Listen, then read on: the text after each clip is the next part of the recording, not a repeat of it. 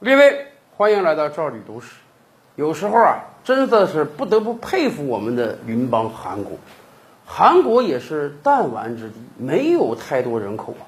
但是大家知道吗？到今年，韩国的 GDP 已经跻身到全球前十强了。本来韩国 GDP 今年可能成长没有这么快，但是架不住对手的衬托呀，疫情的影响。别的很多国家经济大幅度倒退，只有我国一枝独秀啊！我国正增长，而韩国呢，由于治理的比较好，哎，经济下挫没有那么多，只是负增长了零点几个百分点，结果韩国经济一跃进入到了十强。韩国经济把谁打到后面了？俄罗斯、巴西、加拿大，大家听听，这都是响当当的发达国家呀。然而，韩国经济已经超越他们了，韩国人甚至自己很骄傲的什么呢？他们进入到了五千万三万俱乐部，什么意思？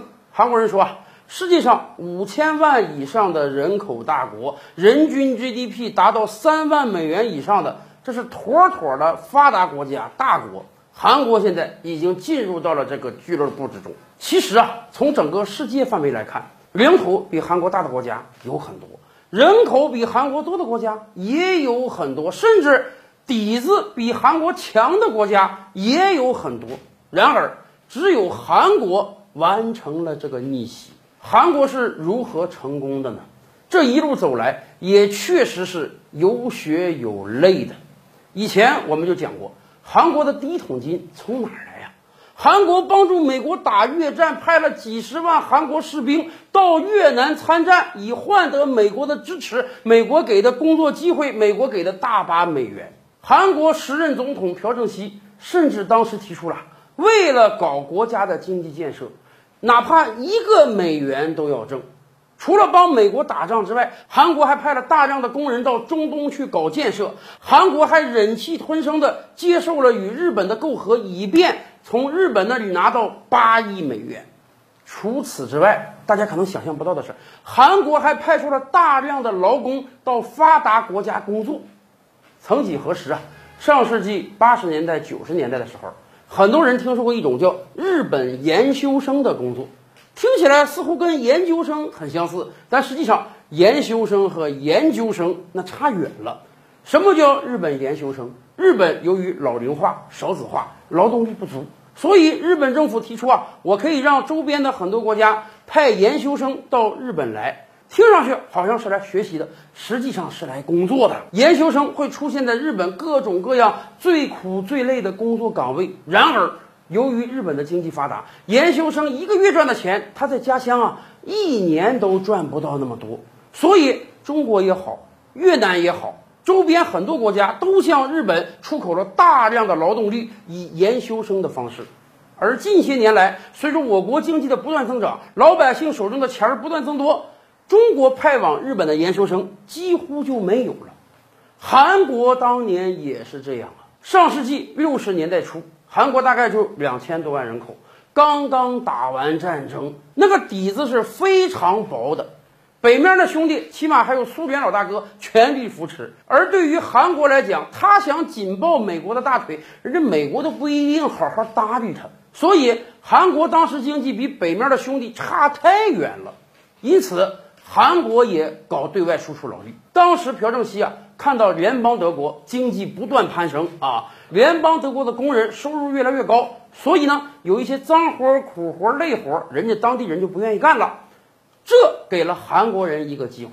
经过跟联邦德国的商讨，韩国说：“这样吧，我呢给你派出大量的劳工，男的让他去当矿工，女的让他去当护士，以便让我的老百姓啊能够多赚一点钱。”于是，从一九六二年开始。韩国相继派出了接近一万人的矿工队伍和超过一万人的护士队伍来到联邦德国工作。说实话，德国那个矿工也是很苦的，要不人家本国人都不愿意干嘛。下到深深的矿井之中，生命安全有时候都遭遇到威胁，每天工作量还特别大，但是。对于韩国人来讲，这就是一份非常好的工作了。因为当时韩国和德国的经济差距，那真是一个天上一个地下。韩国到德国打工的人就说：“我在这儿说实话呢，真是干一个月挣的钱比在家里两年还要多。所以，即便苦点累一点，韩国工人和韩国护士都表现出了相当的专业水准和吃苦耐劳的精神，这让很多德国人都非常感动啊！咱们东方民族啊，都有同样的行为习惯，比如说高储蓄率。对于很多发达国家的人讲啊，我这个礼拜挣了两百美元。”发薪那天，我全给他挣光啊，全花光。我要享受生活，我不需要有储蓄。所以，美国也好，西欧也好，大量的人是没有储蓄的，不管挣多少钱。而对于韩国人来讲，真不是这样啊！韩国人也有着家国情怀呀。当时这些矿工和护士赚到的钱，有超过八成，甚至接近九成啊，全都汇回到韩国了。这给了韩国经济腾飞。第一桶金。据后来统计啊，韩国在德国工作的人在十年期间啊，汇往韩国的美元超过一亿。一亿美元今天听起来不是什么大钱，但是大家不要忘了，当年韩国的经济是非常非常弱的。日韩签协定的时候，日本给予韩国的赔款也就是两三亿美元。额外再加上两三亿美元的贷款，所以大家想想，这两万多劳动力汇的一亿美元是多大的一笔钱？一九六四年，朴正熙出访联邦德国的时候，还特别接见了矿工和护士的代表，他非常深情地感谢这些在海外为国家、为民族工作的同胞。朴正熙甚至带着感情说：“也可能我们看不到那一天。”但是大家都会记得你们为了国家的富强付出的努力，而五十年后，二零一四年，朴正熙的女儿朴槿惠成为了韩国总统，她也出访德国，也见了当年留在德国的韩国劳工的代表。朴槿惠说呀：“祖国永远记得你们。”当年你们汇给国家的那些血汗钱，是韩国今天经济腾飞的种子钱。今天的韩国经济虽然比德国还是差一大截的，但是差距远远没有五十年前那么大。韩国人也不需要再离乡背井的到德国从事最繁重的劳动，以便支持国家的经济增长。